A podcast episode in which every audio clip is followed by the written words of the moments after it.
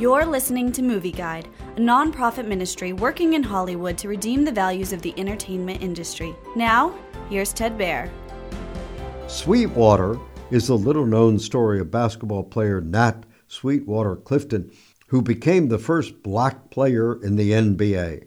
The movie starts with Jim Caviezel in a cameo as a sports writer who gets in a cab and recognizes the older Sweetwater as his driver. He asks incredulously why Nat is driving a cab. Jump back to 1949, where Nat's playing for the Harlem Globetrotters in an exhibition game with the NBA world champion Minneapolis Lakers.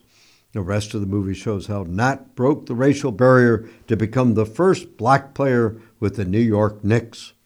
Sweetwater has some good moments, but it needs more energy, drama, and pizzazz. The NBA scenes are hampered by the fact that some of the white players have a fat gut.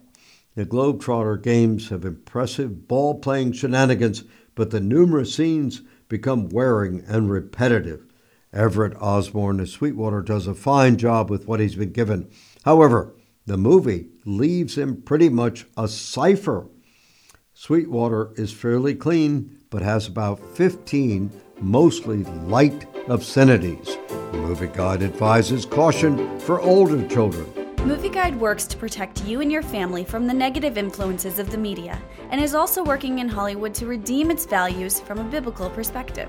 For the latest Movie Guide reviews and articles, go to movieguide.org or download the app to your Apple or Android device.